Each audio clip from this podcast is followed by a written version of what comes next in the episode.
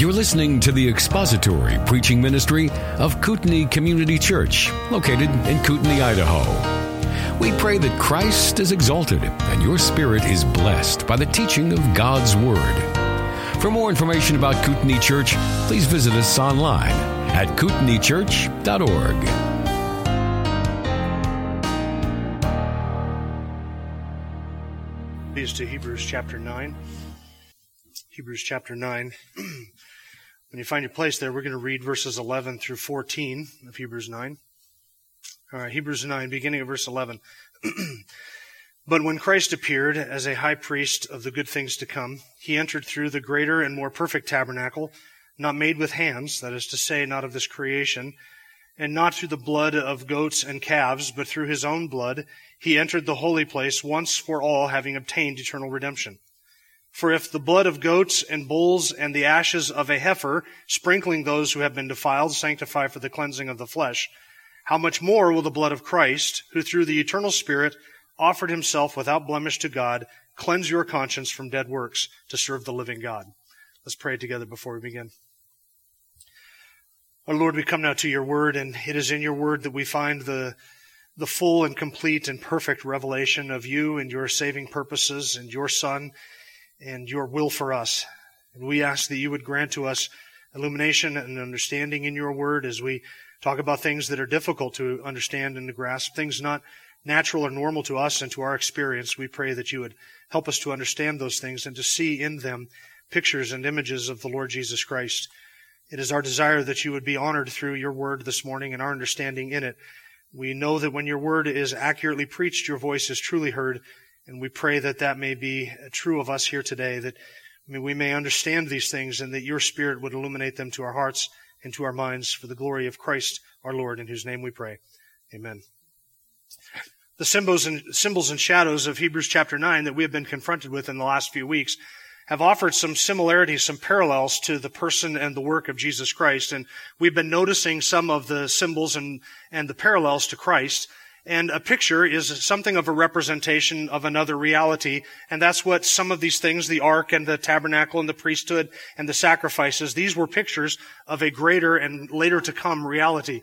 And so just as a picture of a person or a place or a thing is something of an, an, inferior representation of that person, place, and thing. So it is with the tabernacle and the altar and the sacrifices, the priesthood, the Ark of the Covenant, the blood, etc. These things were pictures of Christ and they waited for, anticipated, looked forward to some greater and later fulfillment. And we've noticed a number of similarities. That's one of the benefits of the pictures of the Old Testament. It allows us to look at those things and, and then notice the striking similarities. See, this is like this and that is like that, and we can draw those parallels from the Old Testament to the New. That's helpful to helps us to understand who Christ is and what He has done and what God intended in the sacrifice of Christ and His work. And we've noted a number of those similarities as we've worked our way through Hebrews chapter 9 so far. We've talked about the high priest who makes intercession for his people. So it is with Christ. He intercedes for us and represents us before the Father. We talked about the blood sacrifice and how that was necessary to approach God. It atoned for sins. So it is with Christ. His sacrifice has taken away our sin and cleansed us from our sin. We've talked about Christ stepping behind the veil, and so it, or sorry, the high priest stepping behind the veil, and so it is with Christ. He stepped behind the veil, but not an earthly veil made with hands, and not into a tabernacle made with hands, but into heaven itself, now to appear in the presence of God for us. And just as the Old Testament priest walked into the place where God dwelt, so it is that Christ has entered into the place where God is, and there he makes intercession for us, and there he is seated at the right hand of the Father. So we learn a lot just in noticing the similarities. But we learn equally as much, and I would say almost more so, from the differences, from the dissimilarities between the type or the picture, the shadow, and the reality that came later. There's a lot of things that are dissimilar, and the author has mentioned a number of those things. When he compared Christ to the Old Testament priests in the old, uh, in, under the Old Covenant back in Hebrews chapter uh, 7 it was, when he compared Christ to those priests, he noted a whole bunch of dissimilarities. For instance, the Old the old Aaronic priest died. Christ never does. He, he died and then he rose again and now he lives with the power of an indestructible life. So he is always able to make intercession for those who come to God and he never dies. That's a dissimilarity. Another one was that the priests existed in greater numbers, he said. Whereas the Melchizedekian priesthood has one high priest. That's our Lord Jesus Christ. The Aaronic priesthood, they retired, and so eventually they would stop interceding. Our Lord Jesus never ceases to intercede, and he never retires. The Aaronic priests were sinful. Jesus is sinless. Those are the dissimilarities. So we notice the similarities, we notice the dissimilarities, and we learn certain things from both of them. Well, as the author now in Hebrews chapter 9 talks about the sacrifice of Christ, he has noted some of the similarities. There is blood, there is an offering, there is a sacrifice, there is a mercy seat, there is sin that's being atoned for. It happens at a tabernacle, there's a priest who does it. Those are all the similarities. But the author is very specific to note also the dissimilarities. For instance, he will say things like, Christ has entered not a temple made with hands, but into the heavenly temple. That's a dissimilarity. Or he says he has entered not with somebody else's blood, but with his own blood, not with the blood of bulls and goats. That's another dissimilarity. He doesn't go in yearly like the Old Testament priest did. He has gone in one time, once and for all. In fact, he doesn't offer multiple sacrifices like the Old Testament priest did. He has offered one sacrifice, one time for all sin, all sin. That's a dissimilarity. He has not exited the holy place. The Old Testament priest had to go into the holy place and stay there only long enough to do what they were sent there to do, and then they were to exit immediately. But our high priest has gone into a temple not made with hands, and he has not exited. In fact, he has sat down at the right hand of the God, uh, at the Father, something that the Old Testament priest could never do. And the sacrifice of Christ cleanses the conscience, something that the Old Testament sacrifices could never do. The, his Christ, uh, the Christ sacrifice has initiated and brought, purchased really, the blessings of the new covenant. The old priest could never do that. Their work was external. His is internal. And his has accomplished eternal redemption. That is something that the Old Testament priest could never do. So those are just all of the similarities that were dissimilarities actually that we've noticed here in Hebrews chapter 9. And we can learn as much from those contrasts as we can from the ways in which they are the same. So as we're here in Hebrews 9 now, we're starting at verse 13. We've noticed a couple of the dissimilarities, and we're going to notice some more today.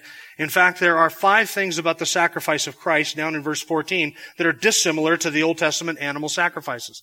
Ways in which it is different.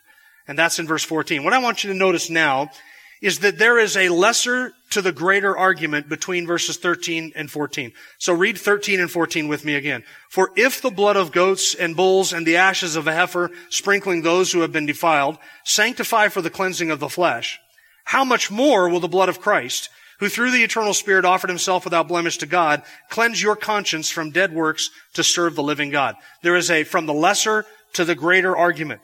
If this lesser thing accomplished X, then this greater thing must accomplish Y, which is greater than X. That's the, that's the idea here. If the sacrifice of bulls and goats and the sprinkling of a heifer could cleanse the flesh, how much more the greater thing, the offering of Christ, shall cleanse your conscience from dead works to serve the living God. And his argument is really simple. The sacrifice of Christ has done everything necessary and all of the things not done by the Old Testament priests and those animal sacrifices. It is that far superior. It is that much greater. So it is a lesser to the greater argument in verses 13 and 14.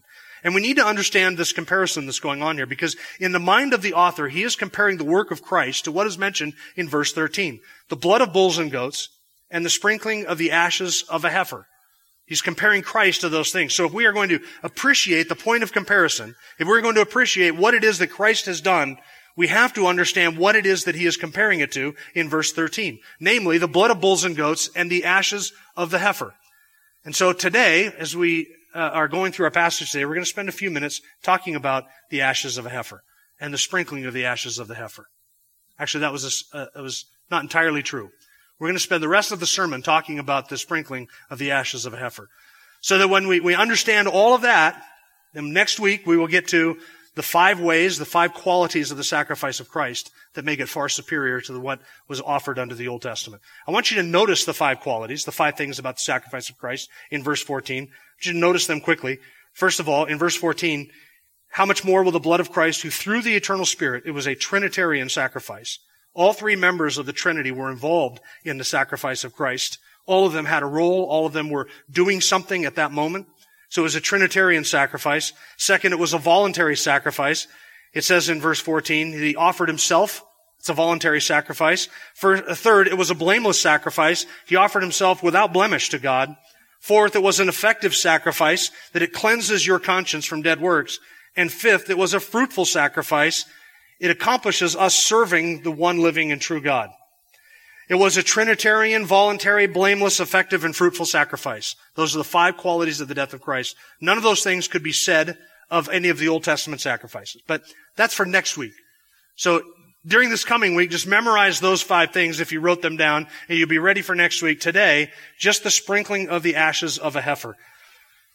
And this is, I think, far more fun and far more interesting than you might at first you might at first think. I mean, if you, if we read Numbers 19 and you were thinking, this has got to be fantastic and phenomenal, then you need to lower your expectations just a little bit. But if you were, you read Hebrew, uh, Numbers 19 and you thought to yourself, this is going to be horrible, you can raise your expectations just a little bit because I think it's somewhere in the middle. I actually think that this is a fascinating subject and it does teach us something about Christ and His work. All right. So verse 13. For if the blood of bulls and uh, goats and bulls and the ashes of a heifer sprinkling those who have been defiled sanctify for the cleansing of the flesh. Now, there's something, there's two sacrifices that are mentioned there, the blood of bulls and goats and the ashes of a heifer. We're somewhat familiar with the reference to the blood of bulls and goats because we talked about that a lot in recent weeks.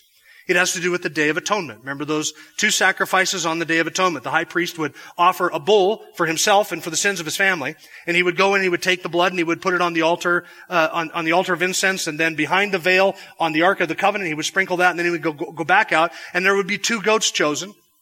One of them would be chosen by Lot as the scapegoat, and the other one would be the blood sacrifice. And so they would offer the blood sacrifice of the goat, this time for the sins of the people, the nation of Israel.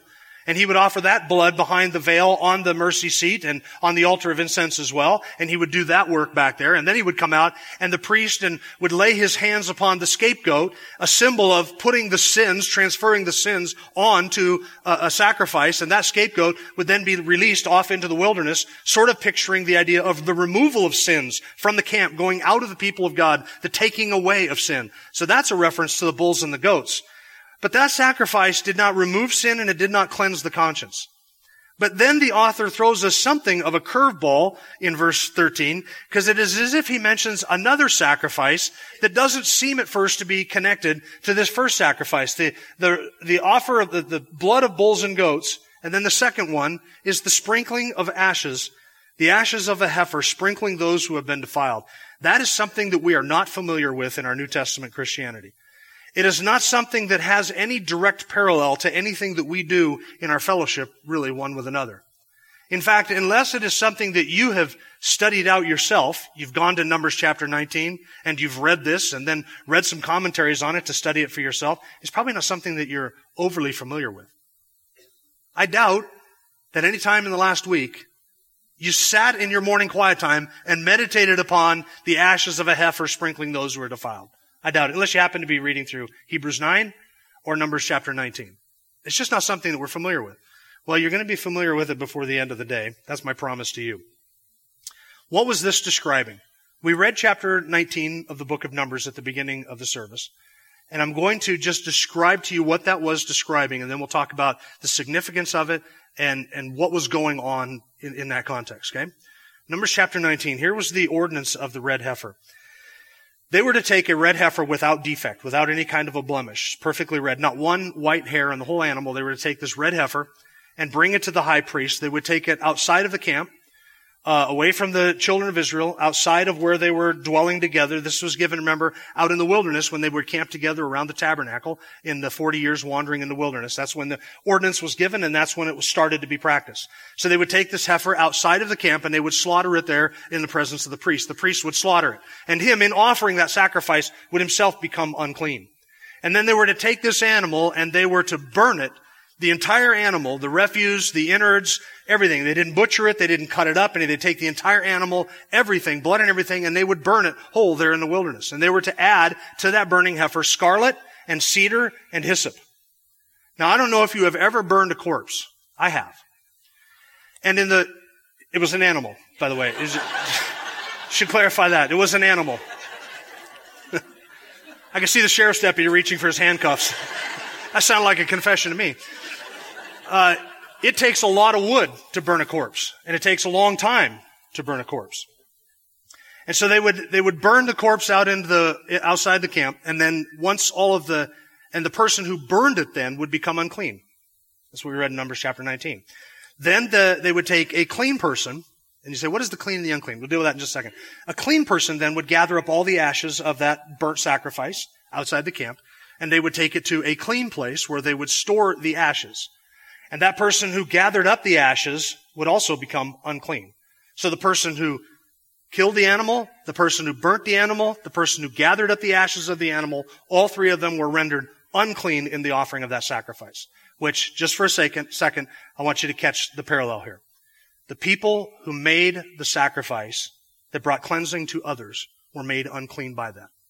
He made him who knew no sin to be sin for us that we might become the righteousness of God in him. That's the parallel. The people who offered the sacrifices were made unclean in the sight of the people by the sacrifice that they offered. Right? And they did this on behalf of others so that they could provide purification for others. Okay, so then the ashes of the heifer were gathered up and they were placed outside the camp and they were stored there. Now later on, history tells us the children of Israel went into the land of Egypt, uh, out into the land of promise, into the, the, into the land of Israel. They would mix up this mixture that they would make and they would send it throughout the 12 tribes so it could be used in various locations for this act of cleansing. Those ashes then, if somebody became ceremonially unclean, they would take those ashes, they would mix them in running water into a vessel, and then they would sprinkle that on somebody that would make them clean. So it was the act of the, the ashes mixed in the water. What ratio? I don't know. It's not given in Numbers chapter 19. But the act of taking that water that had the ashes of the red heifer in it and sprinkling somebody who was ceremonially unclean, that would make them clean. Numbers chapter 19 verse 20 says that when a man who is unclean and does not purify himself from uncleanness, that person shall be cut off from the midst of Israel, from the assembly, because he has defiled the sanctuary of the Lord. The water for impurity has not been sprinkled on him. He is unclean. So a person who had been rendered ceremonially unclean could not approach the tabernacle and offer a sacrifice to the Lord. They had to be cleansed by this ritual first, before they could come up before the Lord. They had to be made ceremonially clean. And then they could offer their sacrifice. Then they could approach the Lord. That was what was required. And if anybody did this unclean, he would defile the sanctuary of God by his very presence there. So every Jew knew that before he went up to worship, he had to be made clean. He had to be cleansed from his ceremonial un, unclean, uncleanness. Now what then is the ceremonial, cere, it's going to be a long day. What then is the ceremonial uncleanness? It is not something that you and I are familiar with because we don't think in these terms. We don't practice this. There's not things in our day-to-day life that we do every single day that communicates to us the idea of ceremonial unclean- uncleanness. I'm going to stutter over that the whole time. All right. Ceremonial uncleanness were defilements, ceremonial defilements. They were symbols of the uncleanness caused by sin. Symbols of the uncleanness caused by sin. This was, if you read through the Old Testament, through the law, the, the first five books of Moses, the Pentateuch, if you read through that, you will find all kinds of mention of being unclean and made clean, needing the water of purification, being cleansed from the impurity, the ceremonial uncleanness. This is referenced over and over again. Woven throughout the life of the Old Testament Jew were these constant reminders of their uncleanness. In what they did in what they taught, uh, touched, in where they went, in their movements and in their day-to-day activities, there was always the danger of being made unclean or impure because of something external that could defile them. And it was woven all the way through all of their, all of their feasts and their sacrifices. It was woven into the daily, the ritualistic law, the ceremonial law, the civil law. There were all of these ways that they could become unclean. In Numbers chapter 19, the emphasis or the focus on what brought uncleanness was death. And that's why we read a number of illustrations of ways that one could be made unclean in Numbers 19. I'll remind you of them. If you touched a dead body, you would be made unclean. Numbers 19, the one who touches the corpse of any person shall be unclean for seven days. That one shall purify himself from uncleanness with the water on the third day and on the seventh day, and then he will be clean. But if he does not purify himself on the third day and on the seventh day, he will not be clean. Anyone who touches a corpse, the body of a man who has died and does not purify himself, defiles the tabernacle of the Lord, and that person shall be cut off from Israel. Because the water for impurity was not sprinkled on him, he shall be unclean. His uncleanness is still on him. Or if you came into a tent in which somebody had died. Numbers 19:14 says, "This is the law: when a man dies in a tent, everyone who comes into the tent and everyone who is in the tent shall be unclean for 7 days. Every open vessel which has no covering tied down on it shall be unclean. If you were out in a field just tending, tending to your crops or, or plowing or, or, or managing, working out in the field somewhere and you leaned up against a sepulcher or a grave, you'd be made unclean. If you stumbled across a grave and you touched that grave, you would be made unclean. If you touched a bone of somebody who had kill, been killed or died naturally out in the field, you would be made unclean. So there's all kinds of ways that you can be made unclean. Touching a bone, for instance, Numbers 19, verse 16. Also, anyone who is open, in the open field touches one who has been slain with a sword or who has died naturally, or a human bone or a grave, he shall be unclean for seven days. Now, why were so many of these laws of uncleanness and cleanness associated with death? What does death result from? Sin brought death. Do you see the connection here? You are made unclean because of sin. Sin is that which pollutes and corrupts everything. And the most graphic example of our sin, the most demonstrable reality of our sin is death. And so if you were in a field and you touched something dead, it, basically the way to say it is anything, all of the tokens of death, anything associated with death, the presence of death, the corpse of a person, a, a bone from somebody who had died, all of these things would render you unclean. Because sin brings uncleanness. That was the parallel. That's the, that's the point. Now, there are other things that would make you unclean as well that are not mentioned in Numbers chapter 19. There was uncleanness associated with the birth of children. The woman would be unclean for a number of days. Uh, certain times of the month, the woman sat on things. They, those things were unclean. Or if she laid down on a bed, that bed was unclean. Or if she touched something during her time, she was unclean. Basically, there are a lot of ways that a woman can make you unclean. That's the gist of that. That's that might be the main takeaway for today's sermon. Actually, it might be the main point of the passage here. Did I go too far with that one? There were diseases that would make you unclean, being exposed to certain diseases, being around a leper, touching things that a leper had touched, somebody who had a, a, a, a discharge in their skin or um, a, open wound, touching that could make you unclean. While working, you could step on a grave or a bone, as I said, and become unclean, or come in contact with someone else who was unclean, because somebody who had been made unclean by touching one of these things could make you unclean by touching you. And in fact, you could be made unclean without even knowing it. If somebody touched you, they might be made, they might make you unclean if they themselves were unclean, and you might not even know that they had made you unclean. You could be made unclean without even being aware of it. Now, Again, we don't think this way, right? When you walk in here today, you shake hands with people, and your last concern is whether they're ceremonially clean or unclean. You're not, you're not concerned about that. Why? Because we understand that our cleansing from sin and our cleanness or uncleanness does not depend upon what we touch or where we go or what we do. But back then it did. You could actually become ceremonially unclean by doing something good, like burying a body. It wasn't sinful to bury a body, was it? And if somebody died in a tent or in a home, what did you have to do? You have to remove the body. And, in, and the Jews would prepare the bodies for burial, and then they would bury the bodies. So there, the act of doing something gracious and good and noble would actually render you unclean for doing it. Those who disposed of the body of Jesus would have been made ceremonially unclean by touching the corpse of the Lord Jesus Christ. And what they did was noble and good and loving and devout and honorable, and yet they would be made ceremonially unclean, even in the midst of doing that good work. They could be made unclean by it.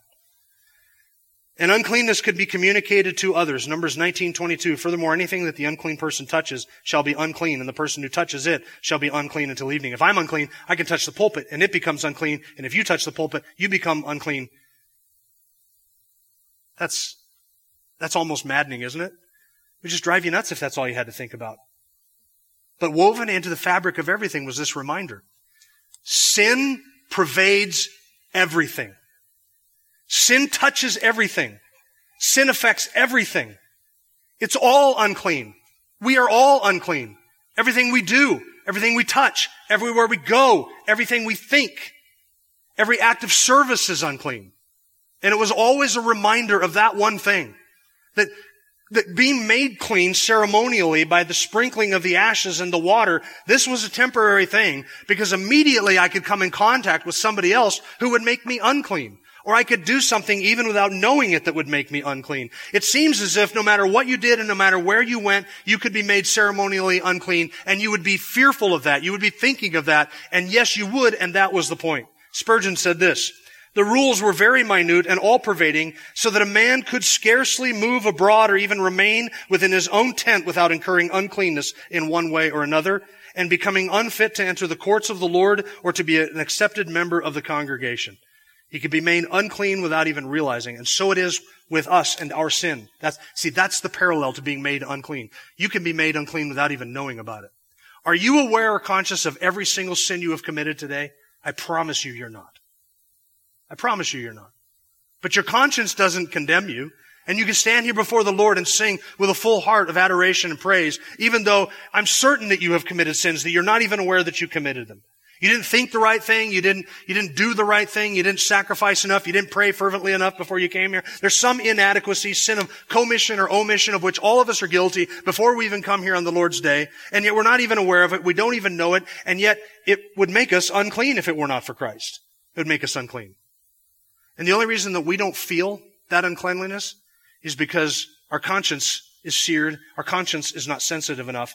We are dumb to our defilements. Dumb to them. We just don't realize how polluted and sinful we are and all the ways that we are polluted and sinful. Or you could be made unclean from somebody else. It's like leaven in a lump of dough. It can make you unclean and it can make you unclean quickly. Um, there's a, it, we, we can be made unclean in this way, well, I should say this. Sin has a way of affecting other people around us. Our sin has a way of affecting other people around us in the same way that one person can make another person unclean.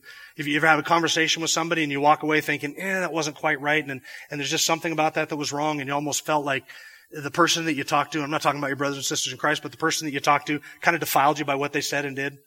Right? They affect you by what they do. So that's the effect that sin has. Just one person can come in the presence of somebody else and make them feel dirty just by being there. Sin has that effect upon us. You can be made, uh, be made unclean or sin, uh, sin can affect us one person to another. Like righteous Lot was vexed or oppressed by the conduct of the unprincipled men around him in Sodom and Gomorrah. What he saw going on around him vexed him. It oppressed Lot in that city. We can be unclean even in our good works. Even in our good works, they are tainted and touched with sin. I am aware, and I'll use myself as an example. I am aware every time that I step into this pulpit to preach that not all of my motives are pure. Pure. I'm aware of that. I stand up here, I don't want to look like an idiot. In fact, that's one of my prayers on a Sunday morning. Lord, don't let me look like an idiot. I don't want to look like an idiot. I don't want to stand before you and say something stupid, something that we remember for generations to come. I got up here, not up here, but was over in the school one Sunday and I was talking about uh, Paul being bitten by a viper. How many of you remember this, right? What did it? Yes, a few. Raise your hands. Everybody, everybody remembers it because I said Paul was bitten by a sniper. I started with snake. I tried to transition to viper and it came out sniper. And everybody remembers that who was there for that sermon, right? So it, it will haunt me for the rest of my life. It will be engraved on my tombstone. He said one time from the pulpit that Paul got bitten by a sniper. Bitten by a sniper. So I stand up here. I don't want to. I don't want to look like an idiot. I don't want to sound like a fool. I don't want to look like somebody who's not prepared or say something that is wrong or misrepresent the Lord or misrepresent the truth or fumble over my words and have my kids tease me about it over dinner uh, later on today. I don't want to do any of that. That's an impure motive. That's not a right motive. And it's present within me. I know that it's present within me. Listen, it's not the only motive. It's not even the biggest motive that I have. All the other motives that I have that are pure and honorable, they're more pressing motives than that motive. But I cannot escape the fact that not every motive that I have here on a Sunday morning is pure. I can't get away from that. You know why? Because I can't run from the clothes that I'm wearing. My impure motives are part of me, and I can't escape that. And I don't know any preacher who can say that they can step into the pulpit with absolutely pure motives every single time. But the best thing that I can say about myself and preaching or teaching is that I hate the impure motives that are there inside me. I hate that. But everything that we do and everything that you and I do is polluted by sin because it comes from us. Do you see why it is that we can never be saved by our good works? Because no matter what we could do the, for the Lord, what would it be tainted with? It would be unclean. Why? Because we have touched it. Cleanness and uncleanness, that ceremonial thing in the Old Testament, that's what it demonstrated. Sin is everywhere. Sin has affected everything. And even the best things that we offer to the Lord in and of ourselves, they are polluted because they come from us. It's always unclean. We are always unclean. That was the point of the ceremonial uncleanness laws. It was a symbol of the defiling effects of sin, and it reminded them that they always needed to be cleansed by God before they could come to God. So God provided an ordinance, the red heifer, to cleanse them from their ceremonial defilements, their uncleanness. And the red heifer was a blameless one. It had to be without default. It had to be without any kind of uh, defect in it. And so the blameless thing was sacrificed to bring purification to another people. Now, as I describe this, I want you to notice the similarities or the, excuse me, the symbolism. The blameless one was sacrificed in order to bring purification to those who were under blame. It was killed outside the camp, which was an image of being cut off or excluded from the children of Israel. By the way, Jesus was taken outside the city and he was crucified outside the city. He went outside the camp and that's where he bore our sin. The sacrifice was consumed in fire, which was an imagery or a symbol of judgment. And then the ashes of that sacrifice were mixed with water, which was an image of cleansing in both the Old and the New Testament. And then that water was applied by one who was clean to those who needed ceremonial cleansing. And I would just remind you that all of the people offered in making the sacrifice and providing for the cleanliness of others, or the cleanness of others, all of those people were made unclean by the sacrifice that they offered. The priest was made unclean until evening. The person who burned the animal was made unclean. The person who gathered the ashes, he was made unclean. And he was doing a noble thing, something that God commanded. And yet even in the midst of that, he was made unclean by being participating in that sacrifice. So can you see the symbolism? We are the unclean ones. Sin has rendered us defiled in the presence of God so that everything that we touch and everything that we do is tainted in some way by our pollution and our sinfulness. So that there is nothing that we can do that can commend us to God.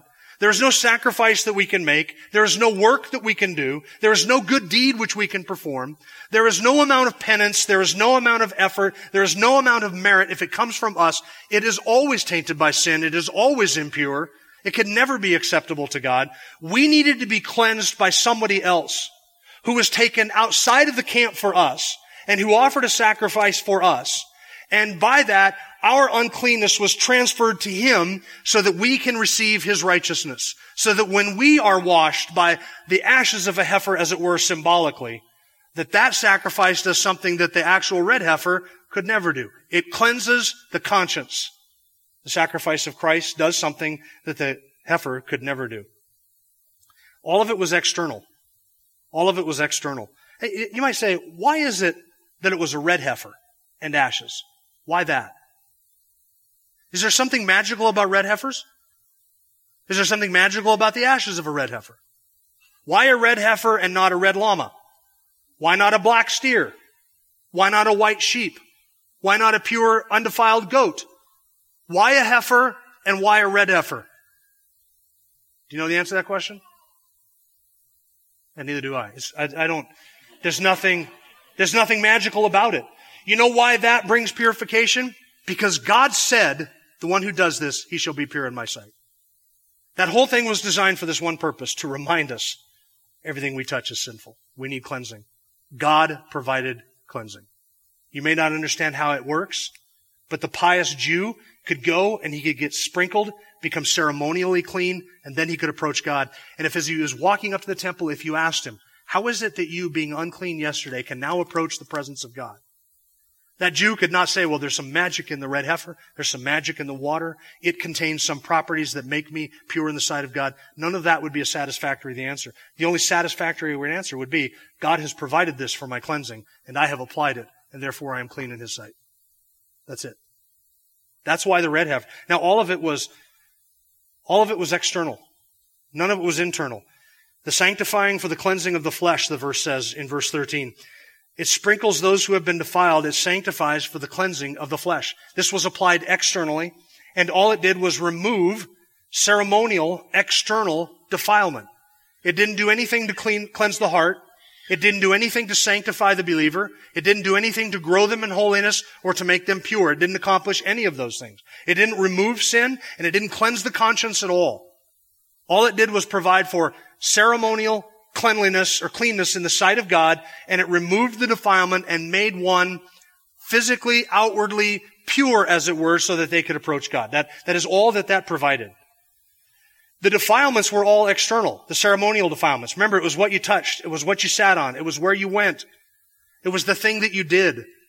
You were defiled. All the ways that you were defiled were external, and so the cleansing that was provided was external. They sprinkled on you the water with hyssop.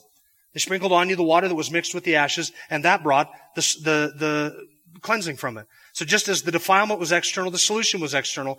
None of these things could affect the heart because they weren't internal. And so this would raise for the Jew a question, and it should raise for us a question, and it is this. What about then the inner man? How is the inner man cleansed? I touch something that's unclean, and I'm rendered clean from mild defilement by simply being sprinkled with water, but nothing has happened to my heart, nothing has happened to my conscience, nothing has taken away my sin in any of that. So what then about the inner man? What about the conscience? What about the guilt that still rests upon me for my defilement? What about that? What about the guilt of my sin? What about the wrath of God for my sin? What makes the, the guilty clean? What makes the sinner pure? What actually deals with the sin? That is what our passage here deals with in verse 13 and 14. The blood of Christ accomplishes all of these things. You'll notice that the two things that are mentioned, the ashes of a heifer in verse 13, the ashes of the heifer and the blood of goats and bulls, that these two things were two sacrifices. One of them was a reminder of your sins yearly, in the case of the atonement, daily in the case of the morning and evening sacrifices. The blood was a reminder of your sins, and the ashes of a heifer was a reminder of the defiling, the defiling prevalence of sin in everyday life. One of those sacrifices reminded me, yes, my sin needs a blood atonement, but these animals can't provide it. And how come the animals can't provide it? How do I know that? Because we'll be back here next year doing the same thing, or tomorrow doing the same thing. Those sacrifices could not take away sin. They covered over sin. They satisfied the wrath of God so that he would be appeased until the sacrifice came that would take sin entirely out of the way. That is what Christ has done. You see, our need is not for external purification. Our need is not for water and being sprinkled with water, for the sanctifying of the flesh. We have a far deeper need because we are not just ceremonially defiled, are we? We are defiled in the inner man. In the deepest, darkest recesses of our being, there is sin and it never escapes us. As I said earlier, we cannot run from the clothes that we are wearing. It's always with us everywhere we go. Sin is there. We bring it to the party, as it were. We sleep with the enemy. We live with the enemy. We commute with the enemy. We are the enemy. We're living with the enemy every day. The enemy is within and it is us. And all of this reminds us that we are the enemy because sin is there and sin dwells with us and it is present with us in every recess of our being so that my will is sinful. My motives are sinful. My intentions are sinful. My thoughts are sinful. My desires are sinful. All of those things are sinful. Every aspect of our being, the way that we think, our logic, our reason, our rationality, our intellect, our emotions, all of them are affected by sin. If sin were the color blue, every fiber of my being would be some shade of blue. Sin has affected everything we do and everything we touch. It is absolutely pervasive. And this sacrifice and this ceremony was intended to remind us of that. In fact, it was intended to remind the Jews every single day of that fact. So that they would end up coming to God for that cleansing. Our, our defilement is not external and our defilement is not ceremonial. Our defilement goes much deeper than that because our conscience is defiled. You see, we've sinned and we know we've sinned. Grievously so. We've sinned and we, we deal with the weight of that. We know that if God were to punish even one of our lies, it would, lies, it would be more than we could bear. And yet we have lied countless times. And we've stolen things and we've lusted in our heart and we've hated in our heart and we've blasphemed God's name and we haven't honored our parents. And we've coveted things that don't belong to us. And we've worshiped other gods. And we are idolaters at hearts, at our heart. So all of those things defile us. It's not external. Goes to the very core and the center of our being. Our conscience is defiled, and until sin is dealt with, and until sin is taken away, we deal with that guilt, and we need cleansing from that guilt. And there is something that can bring cleansing for that guilt, and it is the work and the sacrifice of Jesus Christ. Because when you trust Christ, He pronounces you forgiven and not guilty. That pronouncement, that justification, that declaration from God that cleanses your conscience. So that you and I could stand before God and know that if I were to die today, even though sin inhabits my being and pervades everything I do, if I were to die today before the, before the bar of God's justice, I'm not just declared forgiven, I'm righteous. forgiven and righteous and not guilty. That is the eternal decree, the eternal judgment that rests over every person who is in Jesus Christ. Not guilty. And what we need to do if we struggle with a guilty conscience is to grasp that truth of our justification and rest in it. And to know I have trusted Christ. He has borne all of my sin. Before the bar of God's justice, I am not guilty. I am righteous. He has decreed it so. How can I stand in the presence of God and know that God accepts me? Not because there's anything magical in anything that we do, just as there is nothing magical in the ashes of a heifer or the water that sprinkles the flesh. There's nothing magical in that. How could a Jew know that he was pure before God? If he had had that ceremony done to him for his purification, he could rest on this one fact. God has decreed that I am pure because I have done this. In the same way, you and I can trust fully in the righteousness of Christ and know that if we stand before God, that we are clean, we are not guilty, we are forgiven, we are righteous, not because we have done anything magical, but because God has declared it so. And if God has declared it so, your conscience is clean. You may not feel it, but if you don't feel it, you need to bring your feelings into alignment with truth.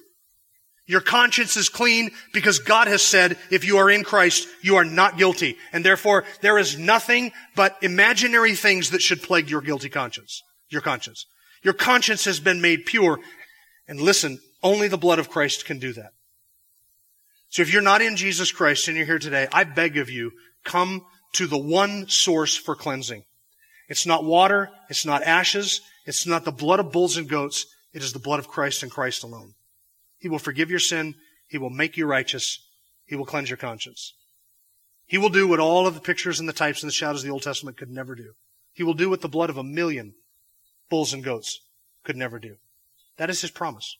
Come to him in repentant faith, believing upon him, and he will declare you righteous and forgiven. Christian, here's what you and I should walk away with. We should remember that without Jesus Christ, we are unclean in everything we do and everything we touch. But we can praise God that we don't have to deal with the uncleanness because He has made us accepted in the beloved. And because we are in Christ, we are clean. And we can approach God with a, a conscience sprinkled with pure water, with that cleansing effect, knowing that we can stand before God forgiven and righteous because of what Christ has done. And we praise Him for it. Rejoice in it. Let's bow our heads. Thank you for listening to the latest podcast from Kootenai Church. If you'd like to learn more about Kootenai Church or to donate to our church ministry, you can do so online by visiting kootenaichurch.org. We hope you enjoyed this podcast and pray you'll join us again next time. Once again, thank you for listening.